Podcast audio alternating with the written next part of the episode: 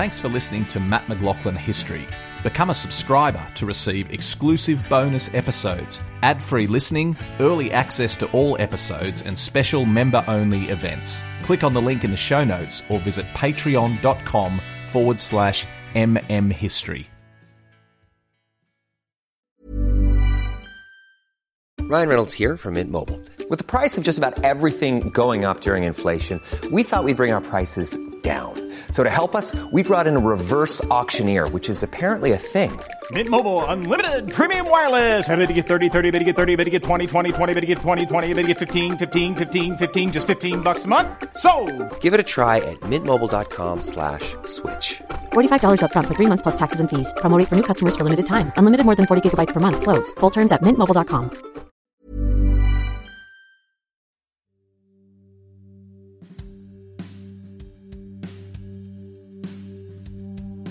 If you haven't ordered your copy of Peter Hart's new book, The Gallipoli Evacuation, now is the time to do it.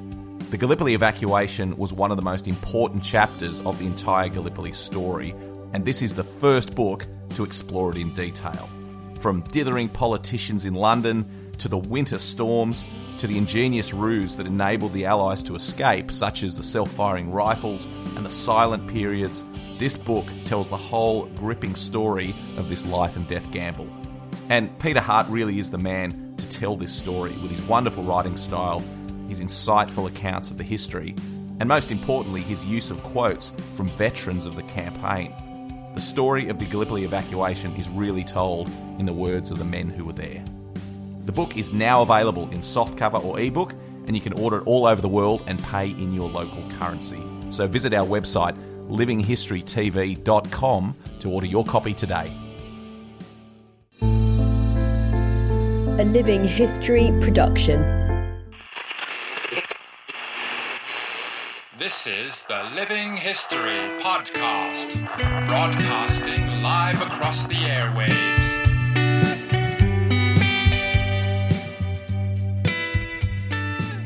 Hello and welcome to Living History. Today, something I'm really looking forward to. Our special guest is Richard Van Emden, who has written more than 20 books about the Great War. He probably knows more about it than just about anyone, but in particular, he has a great fondness, and over the years, he's spoken to a lot of veterans and collected a lot of stories, both in terms of speaking to veterans and also collecting their photos and documents, etc. So I thought it was a great opportunity to get him on the program to talk all about his experience of, of speaking to veterans and, and telling their stories. So, Richard, thank you very much for joining us on Living History.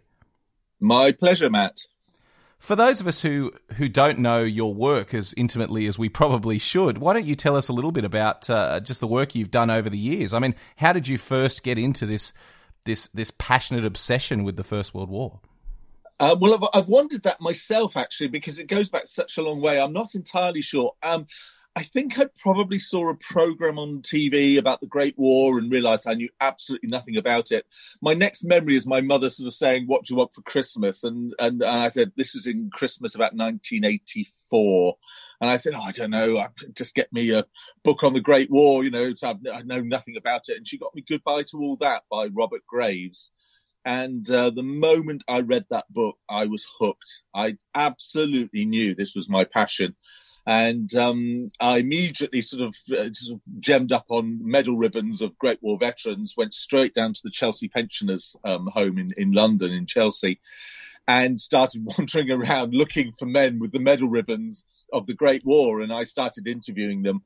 And that in itself became its, the, the passion for me. I wanted to speak to the men who were there.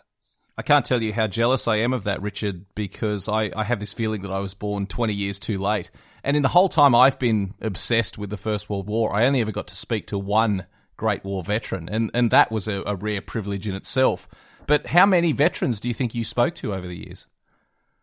I interviewed um, just over 270, um, you know, on the old-fashioned kind of tape record, cassette recorders. Most most of them appear on the on, on that machine. Uh, I started interviewing them from 1985 onwards, Um, so uh, I, I, set my weirdly enough, I did set myself a target when I started interviewing. I said I want to meet 250 Great War veterans. So um, because I managed to get into TV and because I started working on documentaries, um, that target probably would have been uh, uh, inaccessible. But but for the fact that I started working on documentaries about the Great War, and so I was able to tour the United Kingdom. I even I came to Australia on a couple of occasions to interview British veterans out um, out one out just outside um, Sydney, actually in Harbord. Um, a great, great Scottish veteran out there. So I managed to travel a little bit of the world and, and of course, right across the UK. Whenever I found a veteran, I was uh, invariably in a car and off to see them. Whenever I've spoken to veterans, um, obviously mostly given uh, the, my age, that they've been Second World War veterans, but I found that as they get older, especially as they get into that sort of in their nineties, they seem to open up a lot more than they may have done earlier in life because perhaps they feel that they've got to tell these stories before they're gone, or they might be the last member of their unit left. How did you find it speaking to these veterans in the 1980s? Were, they forthcoming? Were they happy to speak to you about it? Or was it a bit of a challenge to get them to open up? Uh, no, exactly as you found it, Matt. Um, I was very fortunate. I had veterans who said to me, quite honestly, if you come to see me 20 years ago, as in, you know, say I'd met them in 1995, say 1975, they said we wouldn't, I wouldn't have spoken about it. Um, but they were, so many of them were aware of the fact they were going to take these stories to the grave. Um, they didn't want, some of them didn't want to talk to their families about it because of the emotional turmoil and uh, they weren't always sure exactly what they were going to say. And so having a stranger come into their house um, it was like people being honest on a on a train. You know, people just sort of open up with someone think they're never going to see again. Uh, it's the same sort of principle. They they they chatted to me. I, I mean, I had veterans who doctored what they said, so they wouldn't entirely open up. You could see that there were avenues they didn't really want to go down. But I only ever had one real blank blank refusal um, out of 270 plus. So um, exactly as you found it, Matt, they were they wanted to talk at the end. Did you find, Richard, that your discussions with them enhanced your understanding of the war, or did it simply confirm things that you already suspected about what went on? Oh God, it enhanced it enormously. I mean, to be honest, I'm embarrassed by some of my early cassette tapes because, of course, I was almost using these people as a kind of petri dish, you know, trying to sort of get an idea of of, of, the Great War itself. So sometimes I went with utter ignorance of of, of certain stories, and um, you know I was reading all that I could. But when you're 19, 20, you're just starting to get interested in the Great War. It was the veterans themselves who gave me the parameters of the story, um, and so you know, I'm aware. Uh, there are, I'm aware of some of my early cassettes where the veteran says something really significant, and I just don't get it. It, it just washes over me. Um, I don't see the, uh, the, historical significance. I'm thinking of one particular veteran, in fact, whose brother um, was um, he was called Genoa, and his brother was murdered in Brandenburg POW camp. And this actually was an incredibly famous story in the Great War of, of uh, there's a government white paper about it. Uh, it caused a huge storm at the time. And this was this guy's brother. And I remember thinking, yeah, yeah, yeah, that's your brother, but I want to hear your story of the Somme. You know, tell me about your. And so I kind of brushed, I said, oh, let's move on. You know, let's talk about the Somme, your experiences. And I missed what was a, a, an extraordinary story in itself. I just couldn't see it. And so, um, you know the veterans gave me so so much. And it was often it wasn't just the kind of you know we're always aware of the fact that a you know a soldier in a trench only sees 200 yards either side of him. So for me it wasn't so much about the battles and about the, the fighting. It was the little inconsequential details that i used to love the little stories that that you wouldn't pick up unless you spoke to a veteran. It wasn't recorded in the history books, and so those are the sort of stories that I love more, if anything, than than than you know a, a soldier's perspective on on the Somme when, in fact, in reality, he could only see so much. Well, a lot of your books that you've written focus on the the experience of individuals. Where do you see that the the importance of oral history uh, comes into our collective memory of the Great War? Well, I mean, it, it, it's it's critically important to, to listen to these guys, and this that's not to say they don't have false memories. Um, you know, I had a couple of veterans who, who, who well, one was an, a, purported to be a Great War nurse, another exaggerated his his military career to the extent, unfortunately for him, his, his service record survived, and I could see that what he was telling me wasn't correct. So you know, let, you know, and also I was talking to veterans at, right towards the end of their lives. I mean, I've got interviews with veterans who are 105, 106 years old, and of course, you get problems with memory, but it's as I say, for me, it's the small stories that really matter, the things that would have gone to the grave and which we simply wouldn't be aware of. And there are a thousand and one details like that that I have on on on cassette, which um, which just paint a picture of the war, a very different picture of the war to those that you read in history books, and that's what the veterans give you. I'm not asking them for, you know, their their their views, particularly on Douglas Haig. I'm not asking for their synopsis of the Battle of the Somme. I want those tiny, tiny details that will go with them to the grave unless they tell me. And I, I, I so many of those, and that just paints, as I say, an entirely new picture of the Great War someone that we both know quite well, Peter Hart, who we've had on the program before, talking about his illustrious career interviewing veterans as part of the Imperial War Museum. He says the same thing that you've you've just said there that the the what it adds to the historic record because they tell you things that they wouldn't have put in a letter home or that they wouldn't even have written down in a diary. It only comes out when you when you press them for the details that sometimes they think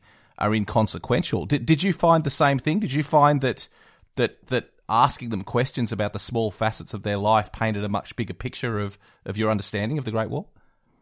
It did, it did, and it also, uh, it. I mean, I, with Pete, Peter and I slightly disagreed. Actually, um, he may be unaware of the disagreement. He was quite down on, on on some of the veterans right at the end of their lives, but I think he was looking at them in terms of broader historical accuracy. Could they give that to me? And, and I think he felt that they, they possibly couldn't at the end.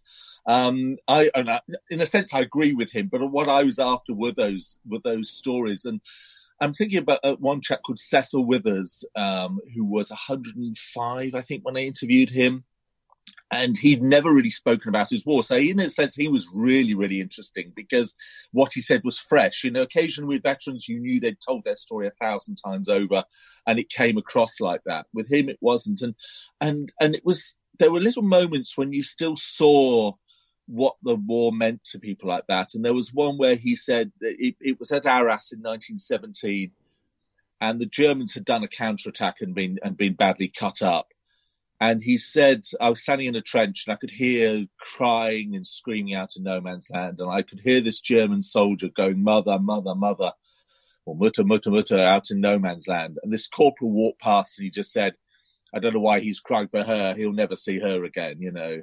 And he just said those painful words really, really cut me, cut me to the core. And to see him say that and to see what it meant to him, you know, this is 90 years after the events that he felt that that comradeship with the dying German in no man's land, and this this this you know hardened Lance Corporal made this comment, and it, it just again it just painted that picture of what it was like to be in the midst of suffering, really intense suffering, suffering I can never ever appreciate, which tells me something about about these men's lives and about what they went through. And again, I didn't need him to tell me the story of the Battle of Arras or even his battalion's uh, particular, you know, uh, uh, uh, service there. But what I wanted was those sort of details, and that told me so much about about how these veterans suppressed the anxieties and the emotions and the, and the and the pain of what they saw for so so long. So every single story you got, it didn't really matter who it came from.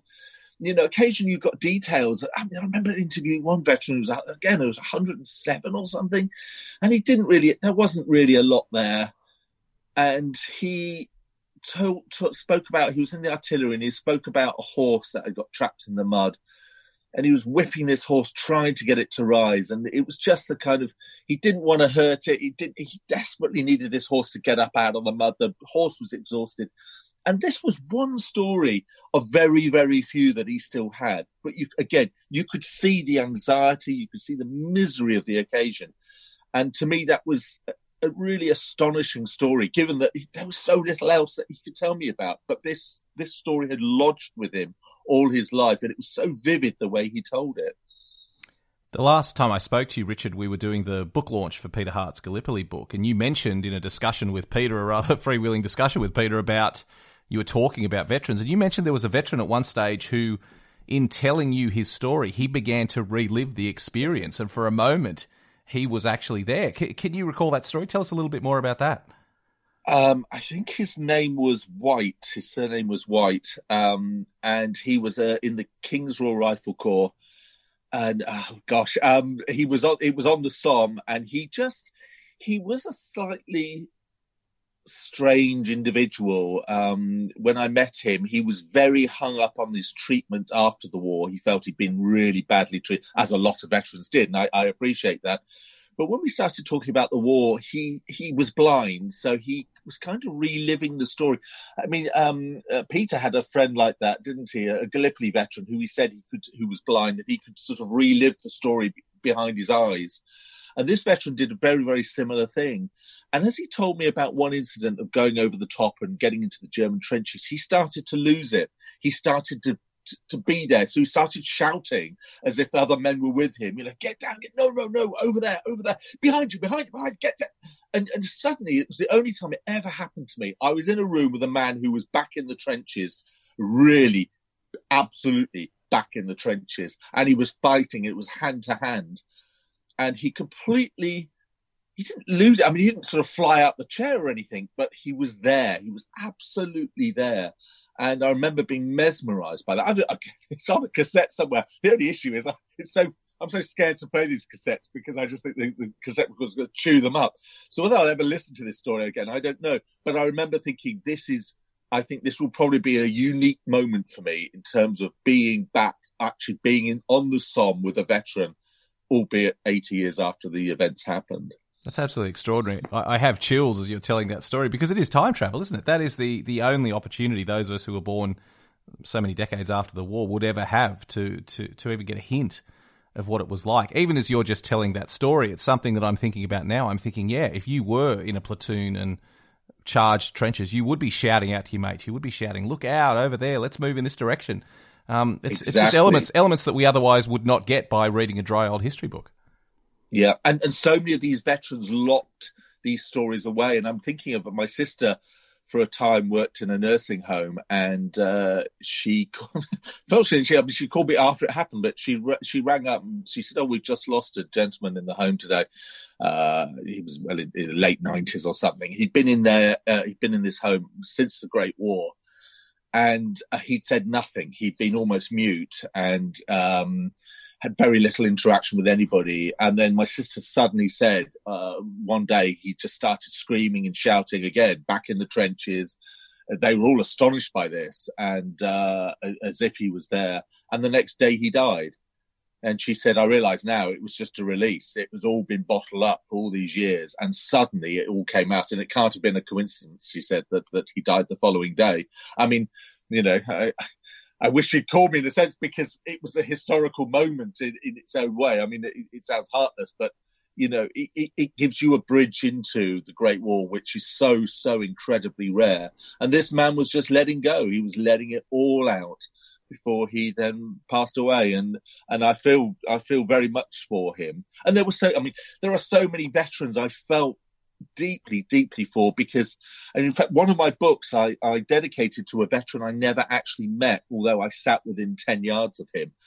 And this was in a home just outside Newcastle. And I used to go and visit this veteran who'd been in the, uh, again, another one from the, um, oh, Rifle Brigade. And he'd been at Hooge in the flame assault in 1915, uh, the famous one. And, and uh, and I said to him, "Are there any other veterans in this home?" And he said, "Well, yes. There's a man called Matthew. He's in a home just down this corridor there." And uh, and he said, "But I, I don't advise you go and see him. He's blind. He's incontinent. He's he's just in a bed all the time." So I said, "Look, I, of course I'll respect that." And then one day I visited um, uh, James, this veteran, and and I said, uh, and he said, "Oh, um, Matthew died." And I said, "Oh, I'm really sorry to hear that." And on the way out, I spoke to one of the nurses and I said, I, I hear Matthew died. And she said, yes, you know, he was, he, was, he, he needed to go. And she said, and you know, the amazing thing was, was when James, who was himself crippled by arthritis, and he was in his mid nineties at the time, she said, we watched him without any, he didn't, he wasn't whether anyone was watching us, watching him. And he, he got up out of his chair and pushed his Zimmer frame down the corridor. And we went out, we weren't sure what he was doing. And he walked up to the Matthews door and he stood there and he stood erect and he saluted. And then he turned around and hobbled back into his chair again and didn't say anything more. And she said he was unaware that we were watching him. And she said it was so, so moving. So one of my books I dedicated to Matthew, and I said to Matthew, whoever he was. And uh, I'll never know, we'll never know who, who that veteran was, but he died that lonely death in an old people's home in what, probably like 1988, 89. And I still remember him, even though, as I say, he's one veteran that I never met. It's extraordinary the work you do, Richard, because these links with these men, you know, who 75 years after these traumatic events in their life are still reliving it. It's still such an important part of them. Isn't that just the, the most fascinating thing about speaking to veterans that this was a, for most of them, it was a small period of their life and they went on to do other and, you know, greater things with their life, but it always stayed with them in such a, such a strong way. Did you always find that when you spoke to veterans that this, even though this was so long ago, it was a very important part of their, of their story? it makes me laugh actually because occasionally you had veterans who would get grumpy about it. Say, I was, you know, I was only in France for six months. Only six months. I was only in France for six months, and all they want to talk about is my Great War Service. They're not interested in anything else I want, I, I, I ever did. And then you would hear somebody say, "Oh, tell me about uh, you know your life as a I don't know a gardener or something like that." And, and invariably, the veteran himself would get back to the war. So sometimes they kind of were slightly annoyed they weren't being talked about it. But if they didn't talk about it, that's exactly what they went to. So um, even Harry Harry Patch, I mean, I don't know if you're aware of him in Australia, but he was Britain's last Great War veteran. Um, last one to serve in the trenches, and he died aged 111 in 2009. And um, and he used to say that, you know, I was only in France three months, you know, or in Belgium actually for three months, you know, but that's all they want to talk about. And so I said, well, let's write your story. So I, I wrote his biography, uh, The Last Fighting Tommy, because he wanted to tell people about the rest of his life. But invariably, you know, even though we wrote about his Victorian childhood and, and his Edwardian upbringing and things like that, and it's absolutely fascinating, the Great War was what everyone went back to.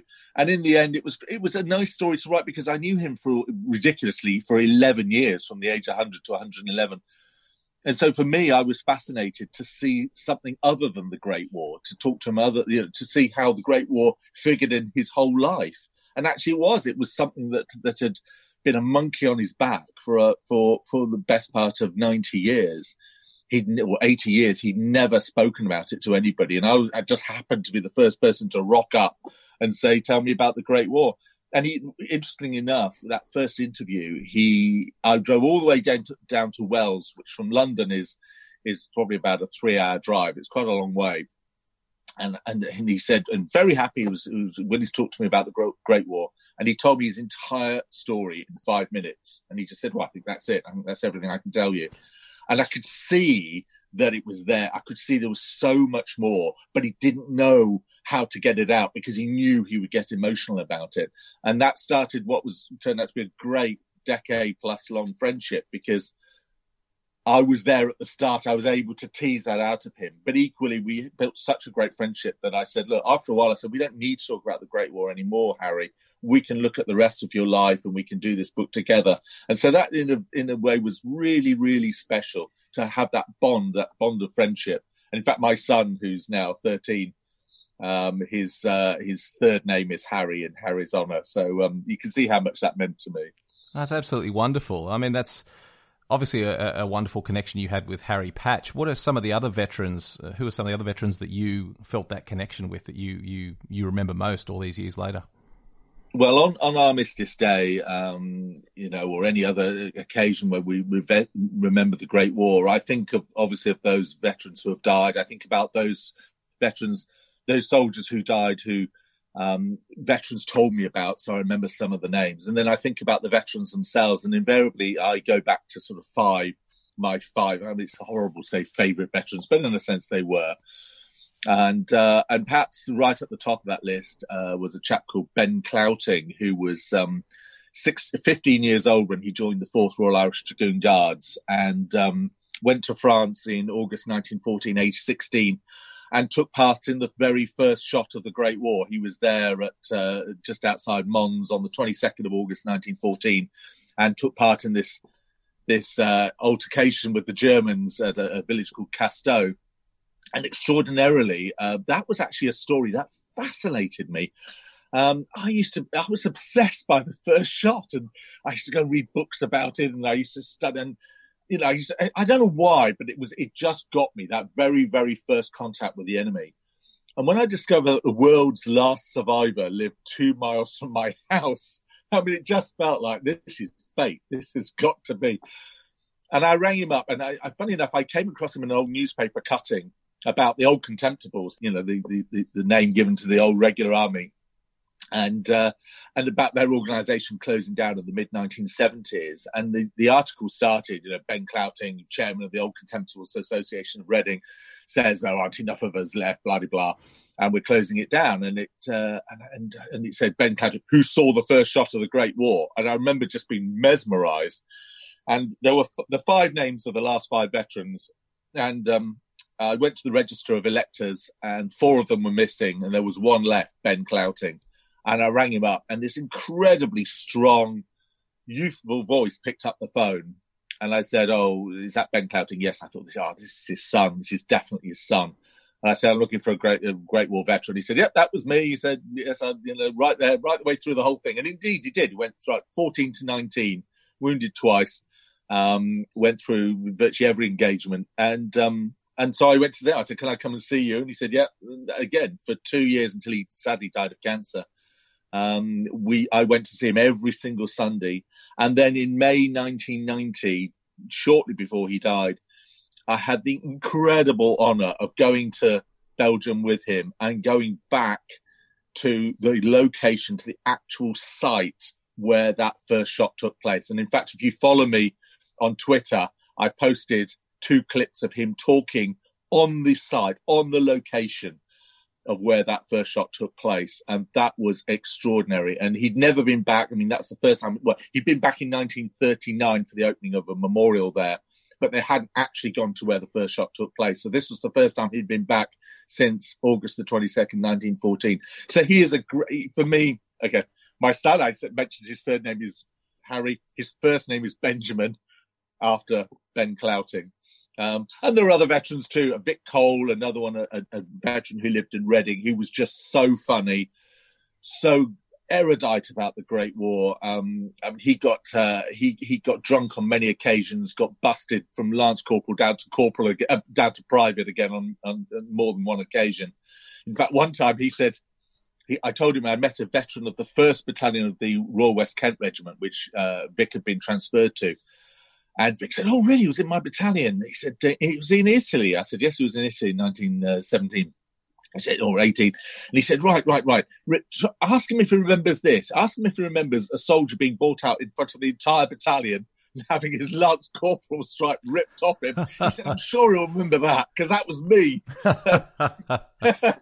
he had no kind of he had no quality. There's nothing that he would hide under a bushel or, or not tell you about, which again was brilliant because he would tell you stuff that other veterans would be very guarded. I mean, um, there was one veteran um, who was in the, one of the London regiments, and he told me he was actually went to the occupation of Cologne after the Great War, which is again is a big interest of mine and uh, and he was telling me about his great war. He's telling me about the occupation of Cologne, and his wife was there, and that was always the issue. Don't have family members there because it inhibits them. There are things they want to tell you they won't tell you because their wife is sitting there.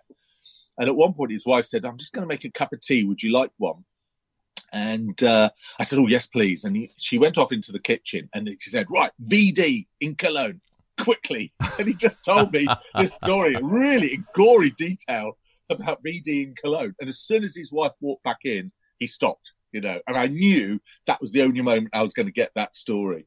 Which brings me, actually, I'm rabbiting on here, but there is another story which absolutely incredible story of another veteran I met called Walter Popple of the 8th King's Own Yorkshire Light Infantry. He went over the top on the 1st of July 1916 and was wounded very close to the German trenches and his story was remarkable. He should have died. In fact, the, he, a German spotted him lying there wounded and shot at him and hit hit his boot, took the took the heel off his boot off, and, and Walter said, "I knew I was going to die." So I pushed myself up with my one. He'd been shot through the shoulder, so I pushed myself up on with my left with my right arm, looked straight at the German so he could finish me off. I didn't want to be picked off bit by bit. And the German aimed straight at my head. The bullet hit my hit my helmet, ripped my helmet off, but but ricocheted upwards. I then collapsed and realised, of course, the German would have thought he killed me. My helmet was flew off into the air. I lay there for three nights, three days and um, four nights before I crawled back to the British lines. But he was so, so emotional. This story, he said, I've, I've, I've written it down. I can't tell you. So he hadn't told me the story at first. He said, I've written it down. I can't tell you it. I'll get it for you. But he couldn't, from my, my luck was that he couldn't find it. And he came back. So he eventually told me this story of, of being there on the 1st of July and what happened to him it was so, so, so traumatic. And I remember watching him. He was crying as he was telling me. And I was watching these children walking home from school, walking past the living room as he was telling me this, thinking they have no idea what's going on in this room right now. And the story, he finished the story. And again, he said, Oh, like, like a cup of tea. I think he needed a cup of tea. And I said, Yes, please. And he said, Well, I'll go and get it. I'll, here's the bullet. So this is the bullet that had been taken out of his shoulder, the second intercostal space. I always remember him telling me that. And he gave me the bullet, and I'm sitting there on this old settee, and he goes off into the kitchen. Drop the bullet, and the bullet goes down the back of the sofa. and it's one of these plunging, these old plunging sofas, which meant that every time I put my hand, uh, hand, arm down the back of the sofa, I could touch the bullet, and as soon as I kind of opened the aperture to pick it, the bullet dropped further and further down the back of the sofa and I could hear him putting biscuits on the teas made, putting the tea, and I was desperate. I had my arm right up to my elbow, in fact, further up to my armpit. As literally as he walked back into the room, I got my hand onto the bullet, pulled it out the back of the sofa with sort of, uh, sort of spring grazes all over my arms, you know, where the springs are dug in. He was most bemused. And I was holding his bullet. And that was just one of those little moments where I thought, my God, he's had this bullet since it was put there by a German and I'm going to lose it down the back of a sofa. But um, so there was often, you know, there's just there was often great moments of humour and lovely lo- moments of contact with these veterans. You know, whether the situations like that or others. You know, I could I, honestly I could rabbit on for hours, as you, as you could tell. But they they were three those three veterans are three of my favourite ones. I have to say. As you're telling those stories, Richard, it just makes me um, just realise what a privilege it is. I mean, I've had the privilege as well of speaking to veterans. And I remember at one time I was in Vietnam with a bunch of Australian Vietnam veterans, and we were sitting around at the end of the day having a beer. And it was just them and me. It was about six veterans and me. And they started telling each other the stories that I knew they hadn't wow. even shared with their family. And I just said to myself, Matt, don't speak. You know, just just soak this in. And it, it's just such a rare privilege that I've always found that veterans, if they think you understand, that's enough for them to open up to you. you. You don't have to have been there. You don't have to have served beside them. But if they if they comprehend that you understand the significance of what they went through and why it's important, that they they open up to you. Did did you find that in your experience of interviewing veterans? Yes, yes, absolutely. Sensitivity was key. Um, if you went blundering in with, uh, so did you lose your best mate? You know, they were going to absolutely close up. They weren't going to tell you anything. I remember one veteran, again, an old contemptible, who, um, Basil Farah, uh, saying to me he'd been interviewed for television um, by uh, sort of, you know, he was from Nottingham, so probably Midlands TV or something.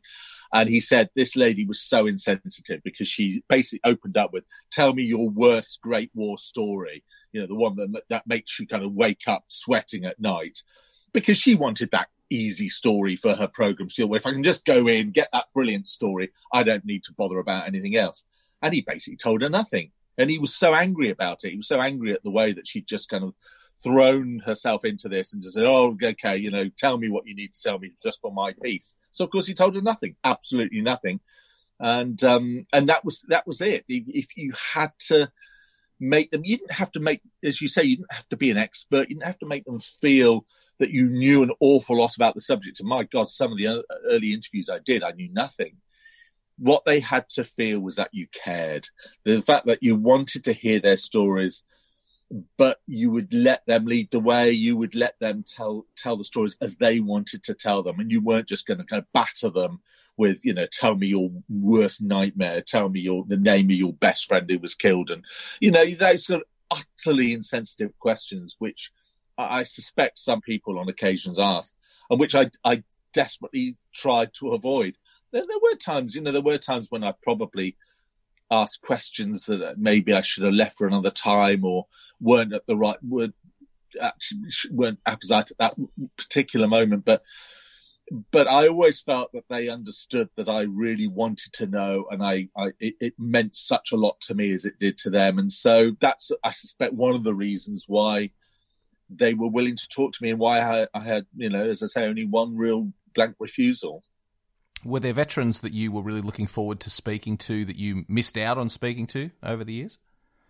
Um, oh, absolutely. Uh, uh, um, I mean, there was one we were going to film who I'd interviewed on two or three occasions, and we said, I said, we must film this guy. He's absolutely extraordinary. Uh, again, Del- Delville Wood on the Somme was it was a big story for him, and we were literally. Uh, he said, "I'm going to do this interview, and I'm never then going to talk about the Great War again. This is it. This is my final interview."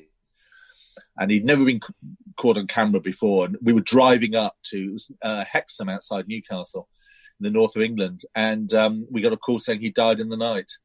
And so that was one where, although I'd met him, although I'd interviewed, I've got tape recordings with him, we needed him on camera because his story was so, so good. There were other times when I remember a chap called Billingham, I think his surname was, who wrote to me. Um, I'd sent out some feelers to various veterans, and he wrote back and said, I'm delighted to speak to you. Come and see me anytime. I was at Beaumont Hamel in November 1916. Uh, uh, I can tell you all about that. And I just left it. I, and not for very long, you know, two or three weeks, maybe a month. And then I rang him up. I said, right, I must go and see him this weekend. I rang him up and the phone rang and rang and rang. And I thought, oh, he's obviously gone out or he's asleep and I kept ringing, and, and then then what you know, two weeks later the line went dead, and I realised that he died, and that was one I if I'd gone to see him straight away, he was 103 I think at the time, he would have been a great interview. He was very happy to talk. I've still got the letter, but I never met him. And there are veterans like that that I look back and think, oh, why didn't I just go? Why did I leave it two weekends or three weekends? I could have gone. And so those are my biggest regrets. But equally, there are big regrets where questions that I didn't ask that now on reflection, I think would have elicited all sorts of new stories. Um, but also, uh, you know, I regret I went to the Somme. In fact, 2019 was the first year I haven't been to the Somme since 1985 I've been every single year. And so when I interviewed some veterans, you know, I had a sort of sense of where they were and what, what the locations, but that wasn't true of the Somme. Oh, sorry, of Gallipoli. And I interviewed probably, oh, I don't know, I probably interviewed over 20, 25 Gallipoli veterans over the years, all before I went with Peter Hart to Gallipoli. And I wrote a book with uh, a great friend of mine, Stephen Chambers, on Gallipoli uh, with some amazing using original soldiers' photographs. And I said, uh, before I write this book, I have to go to Gallipoli. I have to go to these locations. So I went twice with Peter Hart and wonderful, wonderful tours. Um, but I realized then how much I missed when I spoke to the Gallipoli veterans, having not been at that time to Gallipoli, how much I missed their story because I didn't really appreciate the terrain and the locations that they were talking about. And that again is a big regret. I should have gone a lot earlier. You mentioned photos, Richard, and I know that's another passion of yours, not just having spoken to these veterans, but also collecting their photographs that they took uh, while they were over there. Just tell us a little bit that, about that and, and the importance of the, the, the photographic record to you. Yeah, I mean, the soldiers' camera, uh, uh, the one they, the ubiquitous camera on the Western Front was called Vest Pocket Kodak. And this was this kind of cheap and easy camera to take if you were going to go to the Western Front and take a camera with you. Uh, the British authorities, um, uh, the the army was uh, were, were, very sceptical about the use of these cameras and banned them. Just actually a couple of days before Christmas, 1914, they were aware of the, the fact that officers were loading, aiming, and shooting their cameras as opposed to their uh, their, their um, revolvers, and uh, and also saw privately taken photographs appearing in the British press, and of course they wanted control of that.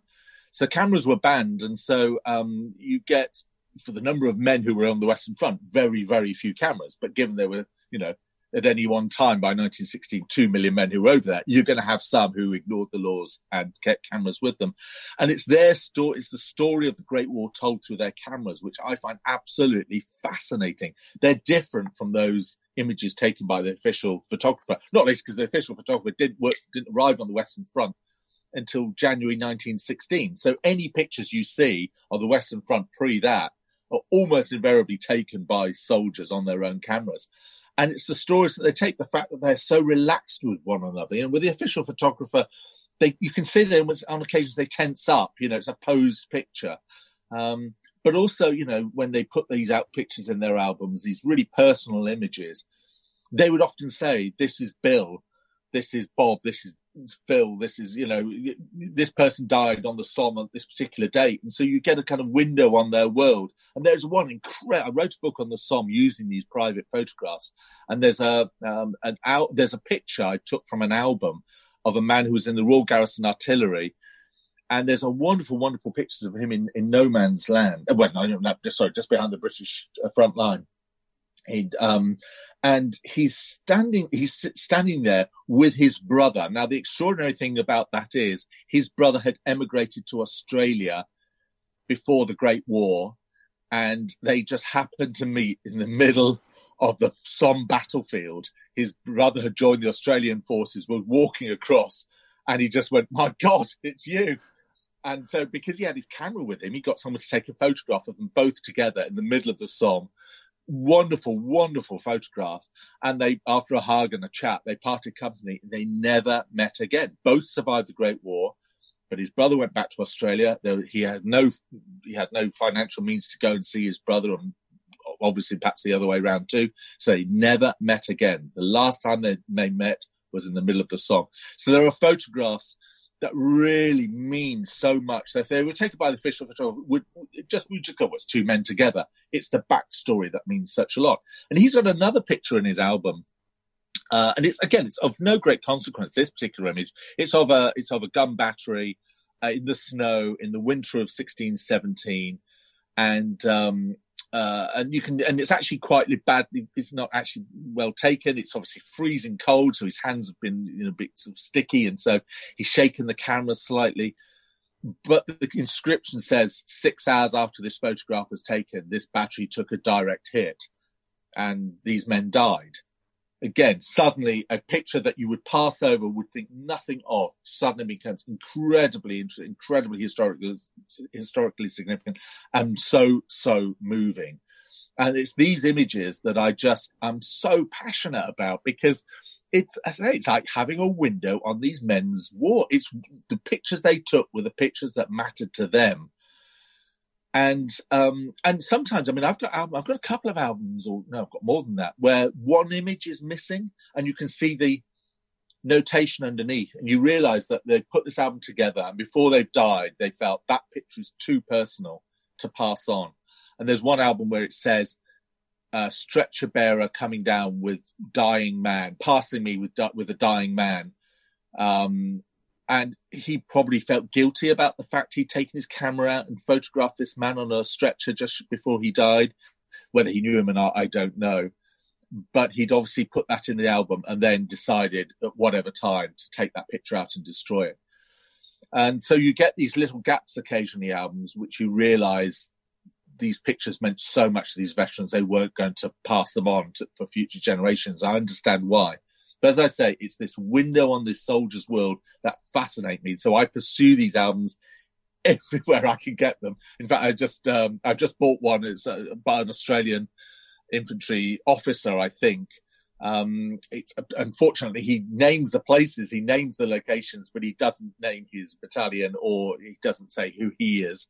So um, it's a great album. Lots of pictures around Gueudecourt on the Somme um, pictures up at Ypres. So I may be able to pin down the battalion if I do some research just by the locations. But some lovely, lovely pictures of Australians in their slouch hats and um, standing in front of Albert Basilica, of course, uh, that famous symbol of the Somme. So um, yeah, I, I, as you say, I'm rabbiting on again. I absolutely adore the soldier's private image.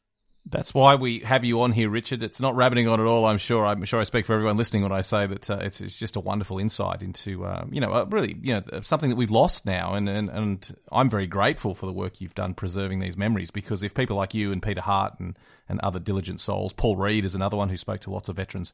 If you hadn't taken their stories down, they'd probably be lost to us forever. So just thank you for taking the time. Where, where, if people want to find more about what you're doing, what's what's the latest project you're working on? Um, well, I, I, unfortunately, because of lockdown, my latest book is missing the need for closure after the Great War, which is a story, a post-war story of a mother's search for her missing son.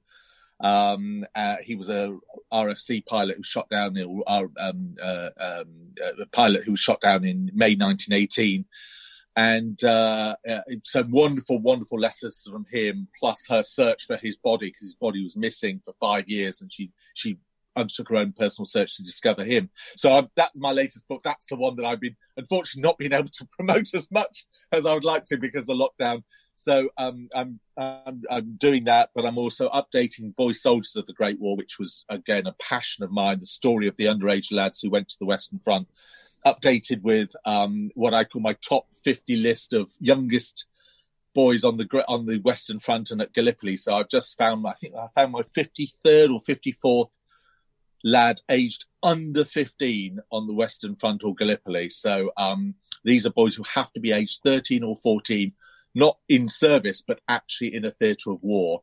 And the youngest, I've got three lads who are aged 13 on the Western Front. I've got another, whatever, 50 who are aged 14, either on the Somme or at Gallipoli, a couple in Mesopotamia as well. So that's going to be, that's what I'm doing at the moment, just updating that particular book, which has been an ongoing passion of mine for 20 years now. And just the story of just, you know, I always said quarter of a million underage lads enlisted in the Great War. Well, um, I can tell you now it's more than that. Absolutely more than that. Um, uh, the, all the stats I'm doing now shows that it's it's a higher figure. Exactly where I'll land, I'm not sure, but it's it's a most fascinating story.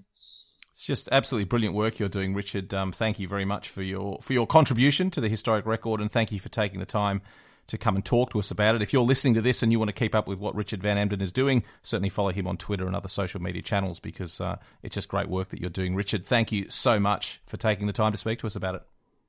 Absolutely. My pleasure, Matt. Anytime. Thanks for listening. Don't forget to subscribe and leave a review for the podcast and visit livinghistorytv.com for more great history content. Planning for your next trip? Elevate your travel style with Quince. Quince has all the jet setting essentials you'll want for your next getaway, like European linen, premium luggage options, buttery soft Italian leather bags, and so much more. And is all priced at 50 to 80% less than similar brands. Plus, Quince only works with factories that use safe and ethical manufacturing practices.